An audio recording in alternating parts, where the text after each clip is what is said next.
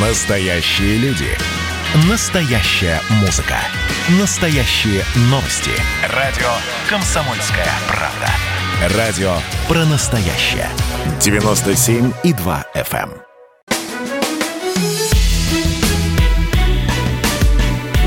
Бофт знает.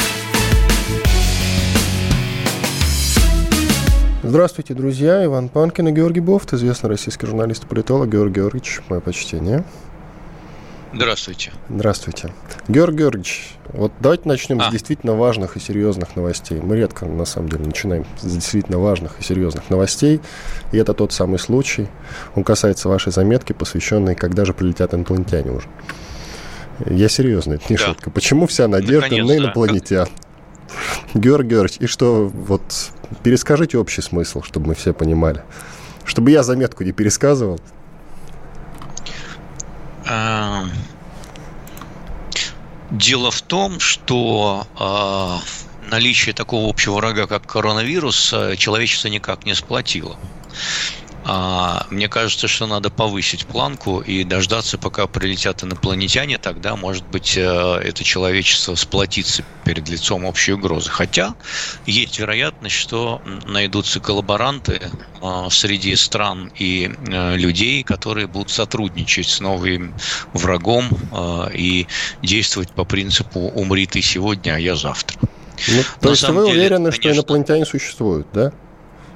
Э, инопланетяне я не видел, честно говоря, не встречался. Я бы, я бы хотел, чтобы они существовали. Мне кажется, что э, тогда бы наша жизнь показалась бы еще интереснее, чем сейчас. Э, на самом деле, если говорить серьезно, то э, количество верующих в инопланетян, оно э, в разных странах разное. Э, ну, как правило, меньше половины. Вот, когда, правда, э, это переформатируют в формы жизни, например, да, то тогда э, число верующих повышается в такую, в такую штуку. Вот, поэтому достаточно сложно сказать. Я э, сказал бы так, что я верю в иные формы жизни.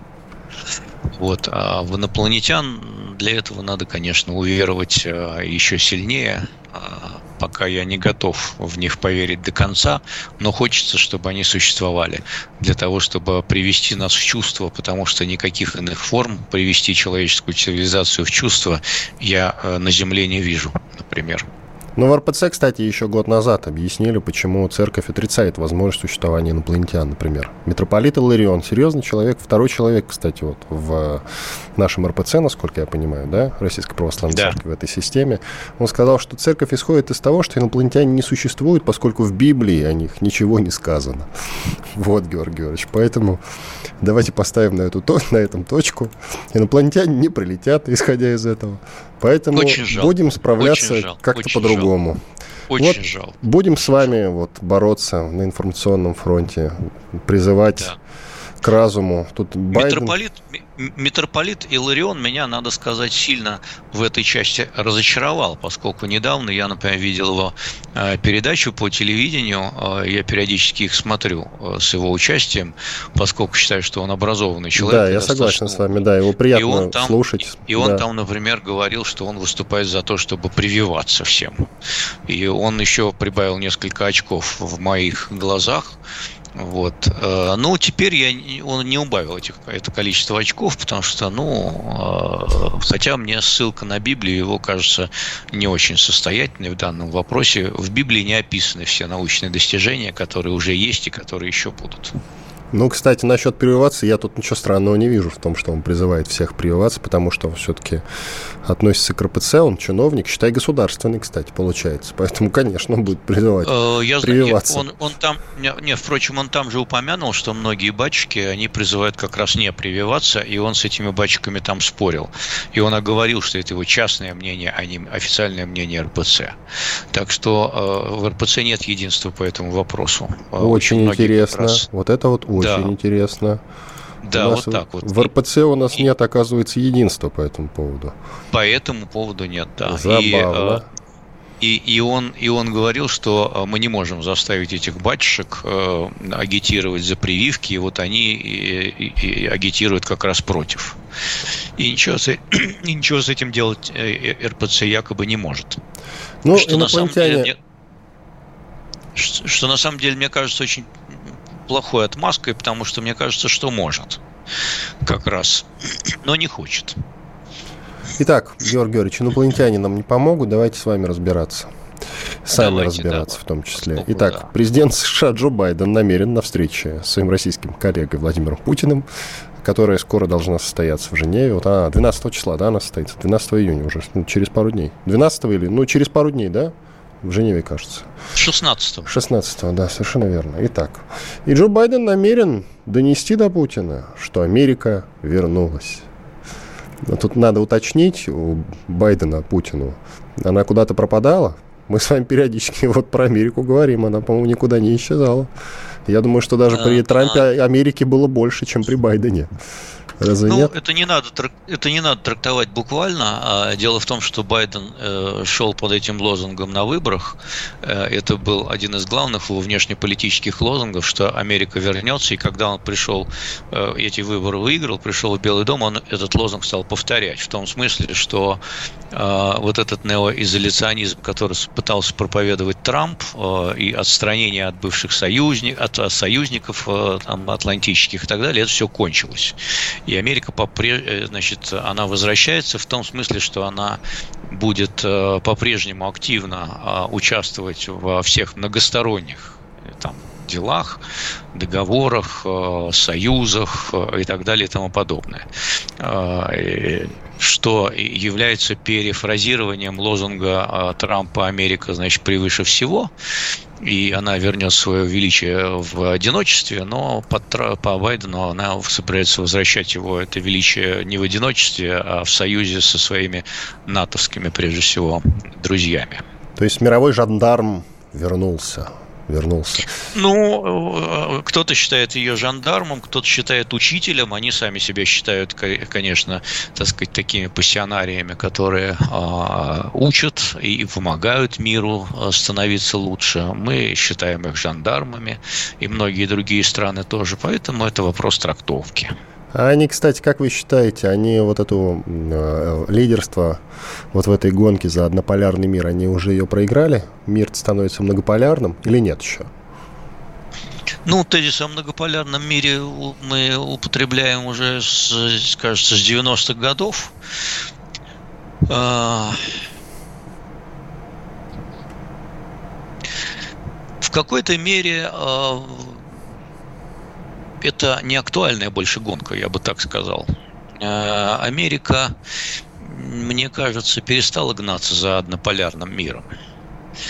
Она пытается э, в новом мире, который более хаотичен, чем был двуполярный мир, э, выстроить, так сказать, систему защиты и продвижения своих интересов, прежде всего в противодействии с Китаем, но можно ли сказать, что Китай, например, рвется к однополярному миру? Нет, он не рвется к однополярному миру, но он пытается продвинуть свои интересы и э, там, где это возможно.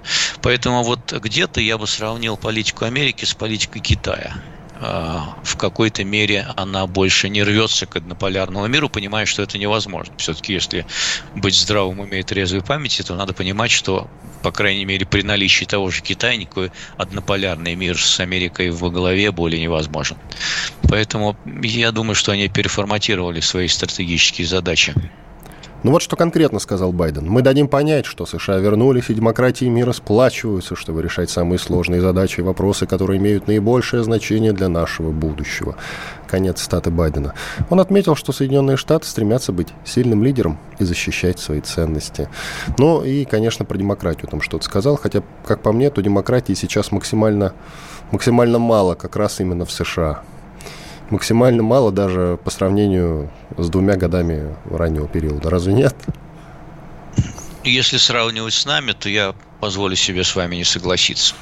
Ее больше, чем у нас, причем намного. Даже сейчас? При том Именно безумии, которое там сейчас происходит даже? Ну, если на нас посмотреть со стороны, не с нашими мерками, то у нас тоже достаточно много безумия происходит по этой части вы хотите удариться в этот вопрос поглубже, тогда мы будем часто упоминать Роскомнадзор, э, слова иностранный агент, нежелательные организации, экстремистские организации и так далее и тому подобное. Во всяком случае, в Америке никого не сажают за посты в интернете. Ну, кстати, вот этот спорный момент, я недавно читал, что все-таки сажают. Что все-таки сажают. Да, приведите, там, по... Приведите, вот, пожалуйста, Кстати, пример, вот этот момент надо будет, да, надо будет да вернуться почитать. Я сегодня по вкладкам посмотрю по старым на своем компьютере и вернусь на следующей неделе к вам как раз с этой раскладкой. Случаются там и такие тоже эпизоды, но их, наверное, наверное, я точно не знаю, и где взять точную статистику тоже пока под вопросом, их, наверное, поменьше, чем у нас. Но, опять-таки, достоверных вот сведений пока я ими не располагаю.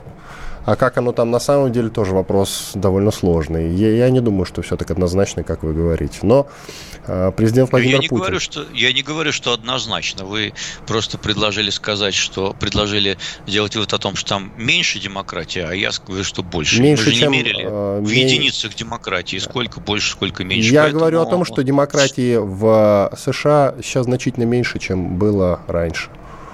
Вот чем было в 90-е, наверное, но чем было, скажем, в 50-е, я бы не сказал. Наоборот, э, конечно, больше. А время другое было. Тогда, по-моему, демократии вообще да, не было, кстати да, говоря. конечно. Время было другое. Время вообще все время другое. Это правда. Как не хватишься, оно уже другое. Так вы не задумывайтесь. Продолжим через пару минут. Иван Панкин и Георгий Бофт, известный российский журналист и политолог. Две минуты отдыхаем. После этого еще обсудим, что ответил Владимир Путин Байдену. Это тоже очень интересно. Он предсказал США э, распад, как в Советском Союзе. Бофт знает. Как дела, Россия? Ватсап-страна! Это то, что обсуждается и то, что волнует. Это ваши сообщения в прямом эфире, в том числе и голосовые. Каждый будний день с 11 до 15 часов с Михаилом Антоновым. Эфир открыт для всех. Включайтесь. Радио «Комсомольская правда». Радио про настоящее.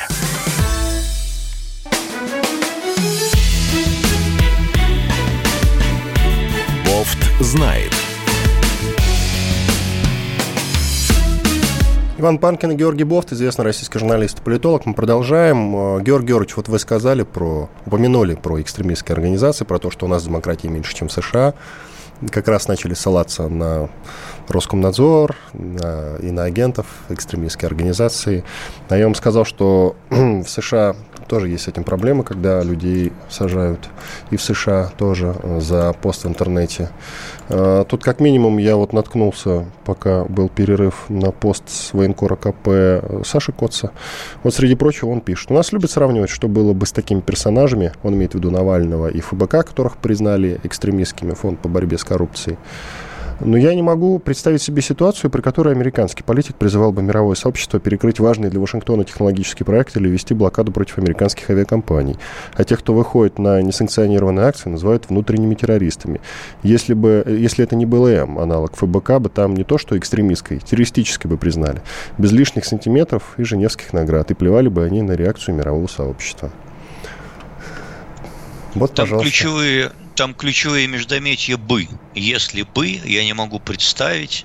Он же э, анализирует не то, что случилось, он анализирует э, свои собственные мысли, при всем уважении к нему, которые случились бы, но которые не случились. Дело в том, что в американской культуре э, и политической, и общественной вообще другие принципы. Там есть принцип, который железно работает, и он мне нравится который работает на уровне массового сознания. Значит, раньше он формулировался так. Внешняя, внешняя политика кончается у кромки воды. Э, в том смысле, что э, американец никогда не станет критиковать свою страну за пределами этой страны и никогда не станет критиковать внешнюю политику этой страны э, в сравнении с другими странами. Это хороший принцип, и мне кажется, его надо взять на вооружение. Что касается упомянутых, значит, навальнистов и прочих людей, то я тоже глубоко осуждаю их политику, критиковать нашу страну перед другими странами и тем более призывать к санкциям против нее. Но это не отрицает того, что я сказал. Ну, кстати, вот вам, пожалуйста, американский кинорежиссер, лауреат премии «Оскар», трех, кстати, обладатель трех премий «Оскар», Оливер Стоун, активно критикует США. И так что, что, его такие, посадили? Такие примеры... Его уже посадили? Его, его посадили? не посадили, но я думаю, что вполне себе могут. Нет, не посадили, конечно. Но он активно Оли... критикует, а вы говорите, что там О... таких нет. Есть Оливер, такие. Оливер Стоун – это исключение из правил. Ну, Оливер таких Стоун там, там есть, есть, есть такие представители. Нет, их там ничтожное количество. Ну, я не говорю, что их много, но они есть. Э, и тем не менее даже их не сажают. Ну хорошо, и их не сажают. А Путин предсказал США судьбу Советского Союза. Он считает, что США столкнулись с проблемой империи и идут по историческому пути Советского Союза. С таким заявлением Путин выступил на встрече с руководителями мировых информационных агентств, организованной в рамках Петербургского международного экономического форума. Это было вот несколько дней назад, но когда еще КМЭФ шел. Вот, и как раз э, я считаю, что сейчас есть смысл об этом поговорить, потому что, вот как вы сказали, что США уже не стремятся к однополярному, к однополярному миру, но, видите, из слов президента следует, что все-таки, может, и стремятся. А, Дело в том, что я не буду спорить напрямую с президентом, я скажу, Напрямую что по не получится, Георгий Георгиевич, он сейчас не на связи с нами, не, я ответит Я могу сказать, что э, по поводу вывода, грозит ли судьба Советского Союза это рассудит история, а, но а, частично можно а, согласиться лишь с тем, что вообще все крупные страны, они испытывают э, в какие-то периоды своей истории сильнейшие вызовы для себя, и дальнейшая их судьба зависит от того, как они с этими вызовами справляются. Перед э, большими вызовами стоит Китай, население которого стареет, и это будет сильнейший вызов для Китая, потому что э, это может дальнейшее старение населения и э, как бы потребность решать э, все возрастающие социальные проблемы, оно является собой колоссальный вызов для китайского или экономического роста. Для США важнейший вызов и опаснейший вызов это, конечно, то, что их плавильный котел, который переплавлял различные культуры и национальности в единую американскую нацию, он в последние десятилетия работает со все большими сбоями. А, и вот этот вызов, он, конечно, очень силен. Потом, конечно же, вот эти перекосы с э, БЛМ и с э, вот этой вот извращенной политкорректностью, они тоже представляют сильнейший вызов, вот, который вы упоминали, упоминали, я тоже с вами частично согласен, они тоже представляют сильнейший вызов американской культуре и ее политическим традициям в том числе. То есть то, что работало взращенное на основе англосаксонской белой э, культуры, э, э, англосаксонской белой протестантской культуры, э, это уже не работает так, как работало раньше. А, и, конечно, здесь им придется искать какой-то новый баланс э, и какую-то новую основу, э, в том числе на основе многонациональности. Пока э, этот кризис не достиг угрожающих государственности масштабов, но, тем не менее, он потенциально может нарастать и дальше.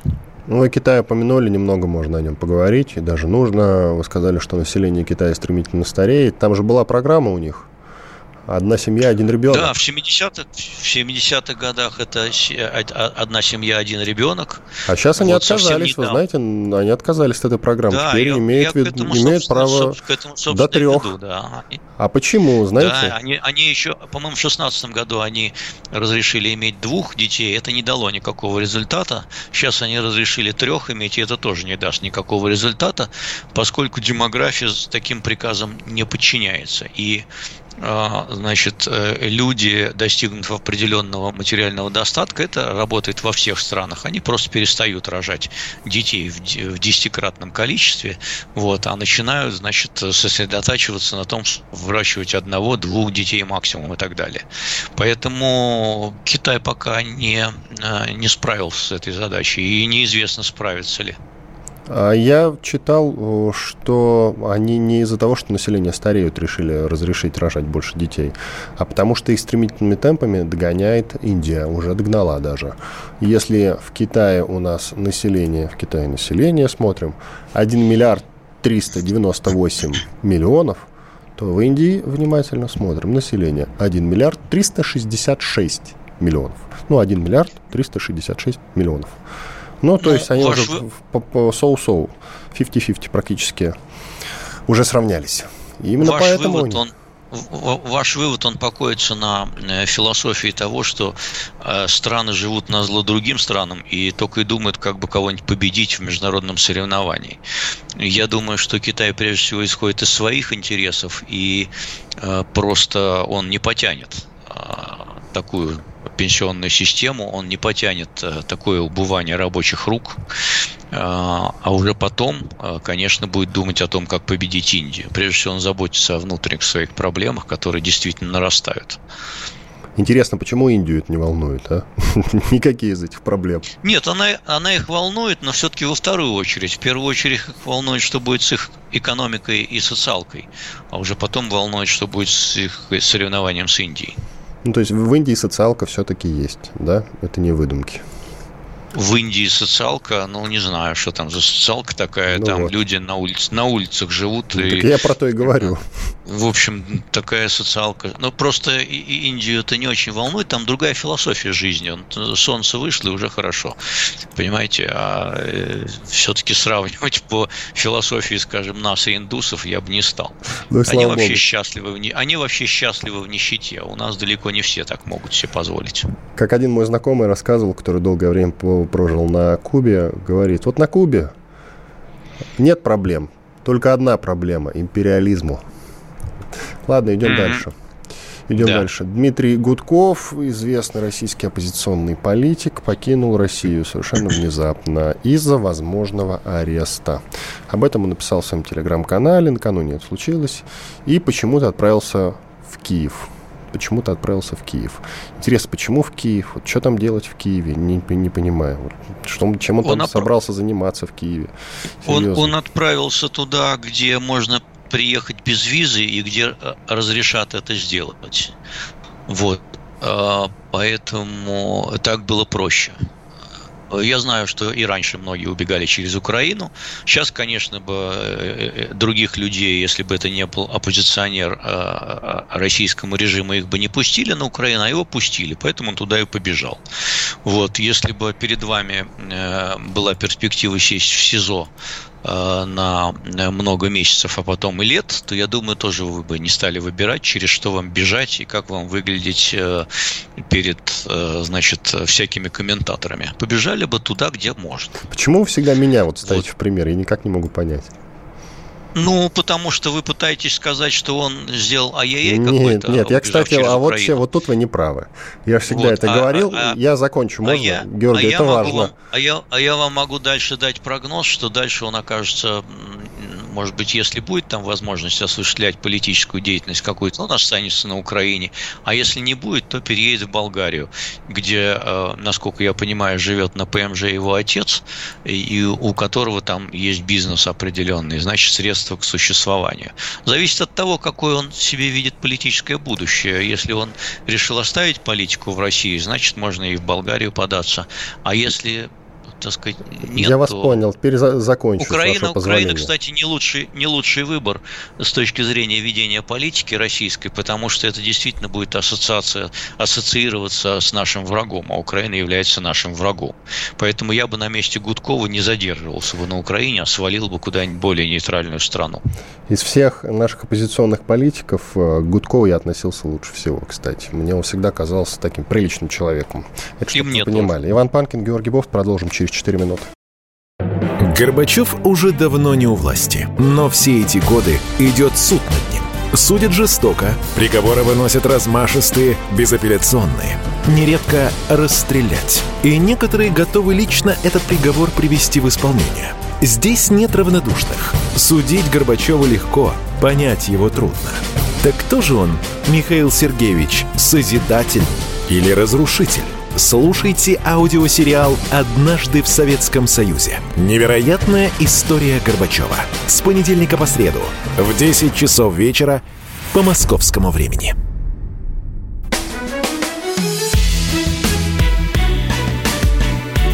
Бофт знает.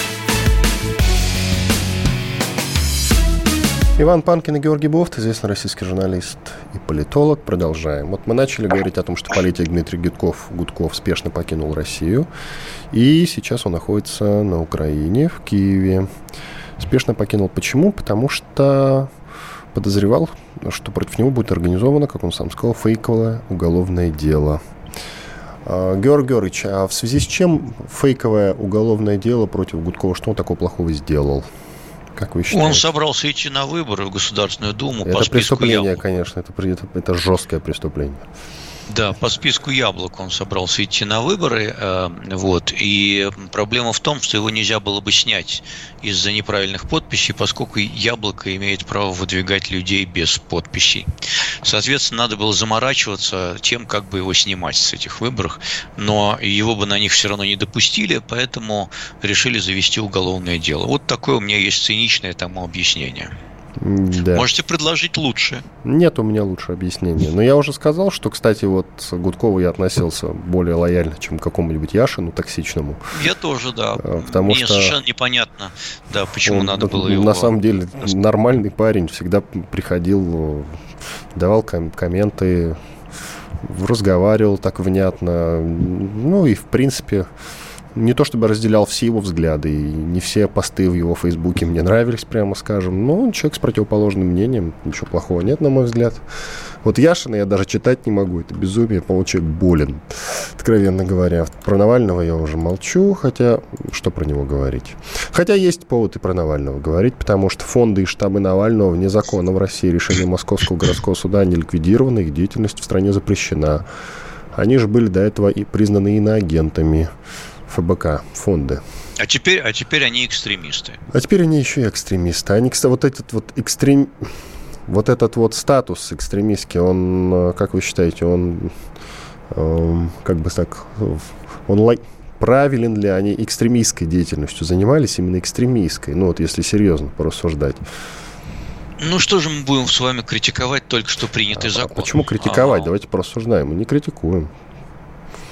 По закону они признаны экстремистскими организациями. Более того, если вы три года назад, например, поставили лайк э, против какого-нибудь видео Навального или каких-нибудь акций Что значит э, против? Навального, За, за видео. То есть за, да, лайк. Ну, в смысле лайк в его поддержку, то вас не пустят на выборы, если вы, например, туда соберетесь. Серьезно? Если я Потому ставил что- лайки в Фейсбуке Навальному, его постам или Ну, вы, ФБК, да? почистите, вы почистите свою историю-то все-таки. Да все лайки ты не соберешь уже. Да и не Да. ставил я лайков Навальному никогда, потому что мне всегда Ну не хорошо, нравится. тогда, значит, вас можно пускать на выборы. Слава богу. Я буду за вас, я буду за вас голосовать. А вот это вы что- лукавите, конечно, я вас знаю. Нет, правда, нет, я честно говорю. Нет, нет, нет, А, я вам вот, не верю. Вы, как Ну, обычно, не верьте, обманываете. пожалуйста. Все вы Я врете, товарищ. Новосельцев. Из принципа, из принципа наименьшего зла. А, скажем ну если так. только так. А если бы Гудков вернулся, если бы вы разрешили, выбирая между нами двоими, за ну, кого? за Гудкова, я, за Гудкова я бы тоже голосовал, с принципа меньшего зла, потому что мне он кажется все-таки политик такой довольно веловатый, но тем не менее, по сравнению с тем, что сейчас сидит в Думе э, на иных э, креслах, э, он, конечно, выглядит прилично. А, Тем не менее, эм, признание вот всех этих организаций экстремистскими, ну, мне кажется, это перебор все-таки такой довольно откровенный, а, поскольку теперь фактически э, любая э, критика коррупции и разоблачение ее, там, типа фильма «Он вам не Димон», это уже экстремизм, понимаете, это, мне кажется, это too much. Но тут же надо сказать, что он сам доигрался, Навальный. У него всегда был некий, э, некий ореол за ним шел. Он всегда был из э, неприкосновенных. Не говорить неприкасаемый неправильно, как я недавно узнал. Это каста в Индии, так нельзя говорить. Не, неприкосновенен Да. он был. Он был неприкосновенен.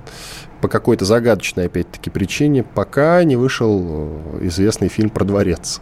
И тут, наверное, просто доигрался, как я понимаю. Потому что фильм был вранье, и вот это уже откро- совсем откровенное вранье уже, наверное, и не понравилось. И поэтому его решили прикрыть. Но у меня есть такое простое довольно-таки объяснение. Я не знаю, солидарны вы с ним, не Я с, солидарны. ним, я, с- я- я с этим объяснением готов согласиться. Но что это значит? Что тот факт, что фонды и штабы Навального вне закона и все такое, это значит, что э, Навальный все. Как политики, я имею в виду. Закат карьеры, закат империи. Я в конце еще прошлого года сделал э, прогноз о том, что в этом году Навальный перестанет быть фактором российской внутренней политики. А, в начале года я было поколебался в этом прогнозе, но потом уверовал в него еще сильнее. Так и есть. И к выборам а, окончательно эта проблема решена. Никаких умных голосований, а, никаких, значит, там всяких поддержка каких-либо кандидатов, да и некого будет поддерживать. Поэтому, как фактор внутренней политики, Навальный на несколько лет, как минимум, все, да. А как потом будет? Ну, вот когда он выйдет из тюрьмы, он Удальцов вышел из тюрьмы, а какой зайчик? Видите, его не слышно и не видно.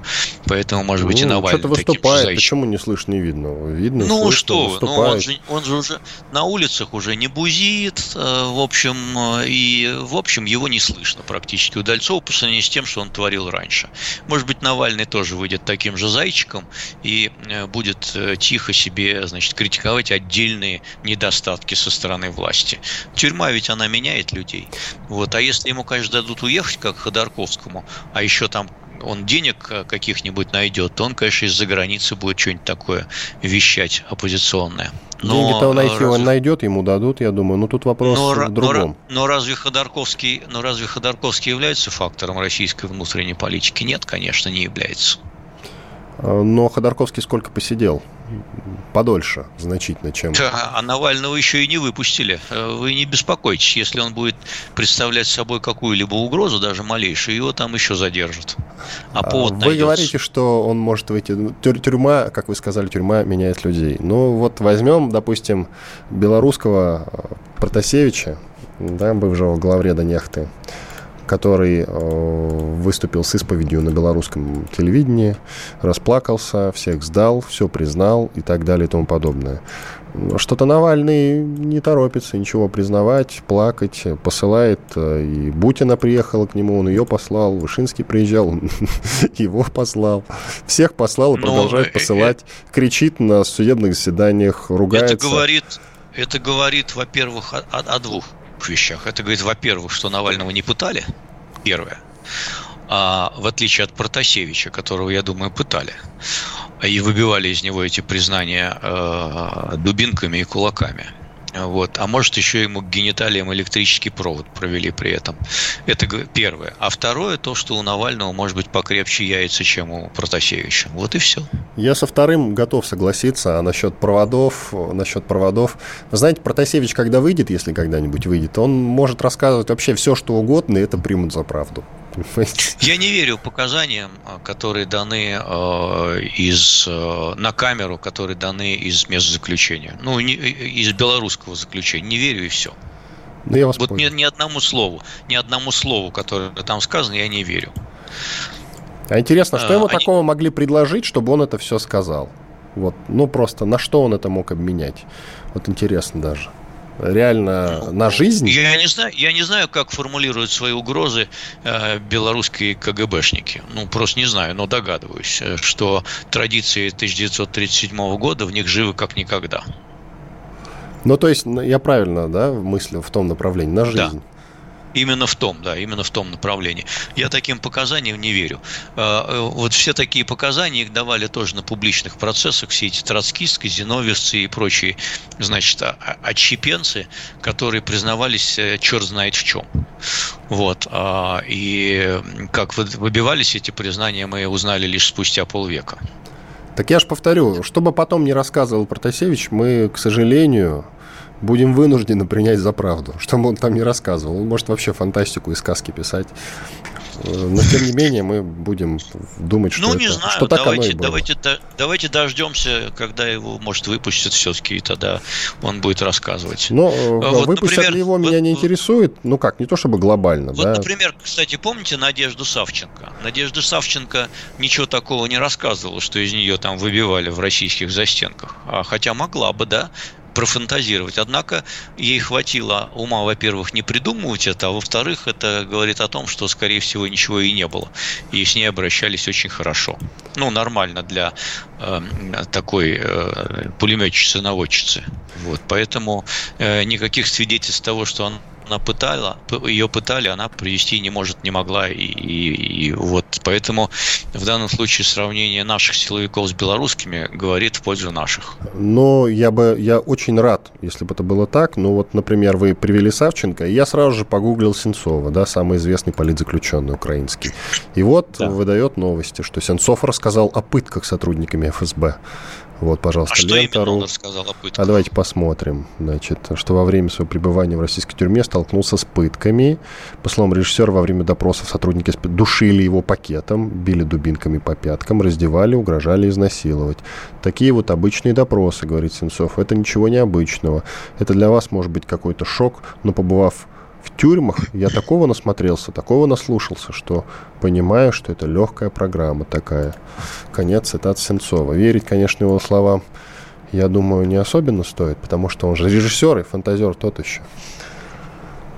20 секунд. Не берусь ничего судить, не берусь ничего судить о Сенцове. А он такой довольно упертый и злобный.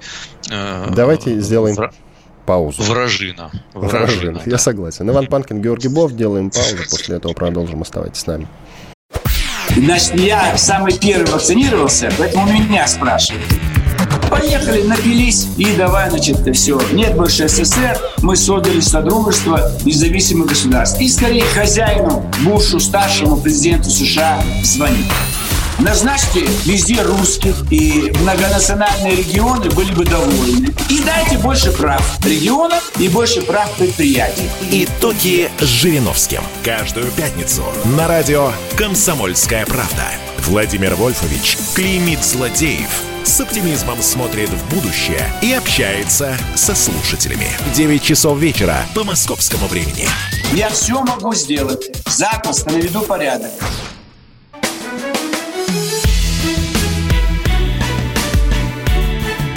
Знает. Иван Панкин и Георгий Бофт, известный российский журналист и политолог. Мы продолжаем. Георгий Георгиевич по Протасевичу не закончили. Я сказал, потом вы продолжили свой спич, и я не закончил. Значит, Протасевич выпустит или нет, меня не волнует. Не потому, что я так, так сильно там не люблю людей или Протасевича отдельно. Просто, ну, он же гражданин другой страны, и это как бы его проблема. Он там к чему-то призывал, теперь вот разделяет судьбу революционера. А меня интересует судьба российской гражданки Сапеги, Софии, его девушки, которая, по-моему, вообще ни за что не, от... ни за что ни про что находится сейчас в белорусских застенках. И я не помню, мы обсуждали с вами, у вас был какой-то прогноз по того, сможем ли ее выбить? Обсуждал, оттуда. и меня глубоко возмущает то, что мы не предпринимаем никаких практически усилий видимых э, по ну, ее видимых, да, а может невидимые может, невидимые есть, но, видимо, не очень хотят ее освобождать, поскольку в ней чувствуют оппозиционную душу а, и не хотят а, впрягаться за нее. Хотя, на самом деле, э, судьба ее показательна, потому что ей до сих пор официально не предъявили вообще никакого обвинения. Ее держат вообще непонятно на каком основании. Да, на два месяца ее, по-моему, предварительно ее задержали, и, по-моему, там с, с ней связь. Письма получила, письмо получила ее мать. Но То есть непонятно, за каких-то, за она ли написала это письмо, или его сильно подредактировали за каких-то наркоторговцев и торговцев оружием, сидящих в Америке, мы впрягаемся со всей эпической силой, а за простую девушку, которая э, значит, сидит в белорусской тюрьме, мы не хотим впрягаться. Это довольно гнусная позиция, мне кажется. Кстати, вы помните, в 2019 и, кстати, году... что-то, что-то Маша Бутина молчит тоже по этому вопросу. Иран, мы, помните, вызвали Юлию Юзик, журналистку из э, иранской тюрьмы, которая тоже Кстати, там... довольно, довольно быстро, да. кстати, вызвали. Она, насколько да. я помню, может быть, я что-то все-таки в 2019 году дело было, она была таким тоже оппозиционным довольно-таки журналистом. Ну, тем не, тем не менее. И мы как-то проявили, да, усердие да. и вызвали ее из Ирана. Это вам не Белоруссия ни разу. Да, совершенно верно, совершенно верно. Хотя вот она рассказывала, что она там пережила реально похлеще, чем в белорусских застенках. Наверное, кстати, даже. И 37-й год отдыхает в иранской этой тюрьме. Ну, да, иранские тюрьмы, наверное, не сахар совсем.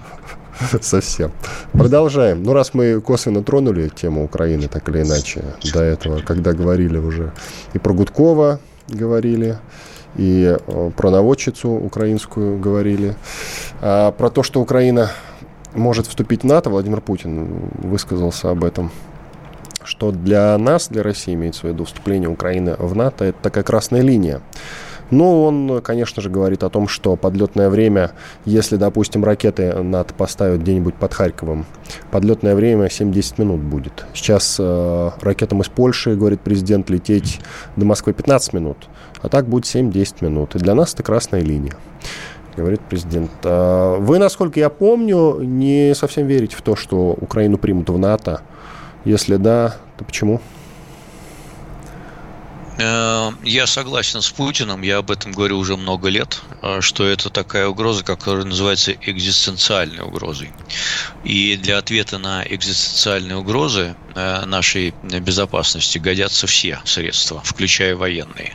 И я думаю, что если дойдет до практического решения этого вопроса в пользу вступления Украины в НАТО, то военный ответ со стороны России вполне вероятен. То есть вот. прям прямые а, военные столкновения. Прям вот, да, прям вот прямой военный ответ. Но это же мы прям с НАТО будем воевать. Э, ну, надо до этого как. вот. Но потом, э, я думаю, что все-таки в НАТО довольно много противников э, вступления Украины туда, и этот вопрос все-таки должен решаться консенсусом, и многие страны не захотят доводить отношения с Россией до такого состояния. Это разумная позиция. Что касается, значит, э, вступит или не вступит, то я думаю, что, конечно, э, хотели бы там например, американцев, чтобы она вступила, но э, продавливать это решение вот прямо немедленно сейчас, думаю, что они не станут. Есть целый ряд промежуточных статусов, которыми можно одарить Украину, включая, например, такой статус, как основной союзник вне НАТО. У американцев есть такой закон 1989 года, который может предоставить такой статус исключительно решением исполнительной власти США, а, и им обладают уже 17 стран э, по всему миру, начиная от Аргентины и кончая Афганистаном. Там Тунис, Новая Зеландия, Австралия, Таиланд, Филиппины. Вот э, Украине может быть предоставлено место в этом достойном списке, э, если он ей покажется и это будет э, достаточно значимый ход, поскольку такой статус все-таки дает целый ряд финансовых и военно-технических преимуществ по сравнению с другими странами. А, а, и, в общем, на какое-то время Киев может удовлетвориться этим статусом, а вопрос о приеме в НАТО Украина может быть отложен. Тем более, что и внутри украинского общества, Путин об этом тоже упоминал, нет единства по данному вопросу. Там, согласно последним данным опроса общественного мнения, проводившегося в конце мая, 54 было процента за вступление НАТО, но 48 против. Хм, ну, почти 50-50, 50 на 50. Да, почти пополам, почти пополам. Хм, интересно, а чем руководствуются тем, те люди, которые против? Они именно потому, что не хотят войны с Россией? Они не хотят быть на линии огня. Это, в общем, понятная вполне позиция. И все-таки традиции такие постсоветские и пророссийские, а, они сильны. Я думаю, что процентов 20-25 населения Украины, они относятся к России по-прежнему весьма дружелюбно, вот, а, как минимум. Вот. А остальные просто не хотят, чтобы а, их превращали в э, действительно поле боя. Это тоже разумная позиция. Согласен с вами, да. И согласен с теми украинцами, которые голосовали против. Ну, о, не голосовали, они высказывались. Высказывались, да, да высказывались. А, ну, а у них, кстати, в, на Украине у них э, один центр по э, вот как у нас в ЦИОМ, Левада есть, э, с разными, скажем Нет, так, у них, у них разные у них разные есть. В отличие от Белоруссии, где нет ни одного. Ну да, там э, вообще социология вообще как бы умерщвлена. Да, она вообще запрещена практически как лженаука. Вот. На Украине есть много центров. Э, и э, таким наиболее нейтральным считается центр Разумкова. Есть там при Академии наук их какой-то тоже социологический центр и так далее. Есть более ангажированный. Тут министр обороны России Сергей Шойгу приехал с внезапной проверкой в один из московских военкоматов и возмутился. А давайте послушаем. У вас микроволновка есть, холодильник есть, а компьютеры, чтобы по электронке связаться с другим военкоматом, нет. Ячейка, почта. Вы что, как партизаны-то в дубло письма закладываете? Ну, ну что это за работа такая? Я это не к вам, извините. Да. Итак, У нас 10 секунд. Я что хотел сказать, чем закончить? Что теперь в каждом военкомате у нас появятся, появятся компьютеры. Это Иван Панкин и Георгий Бовцев были здесь, остались довольны. Всего доброго, до свидания. До свидания. Бофт знает.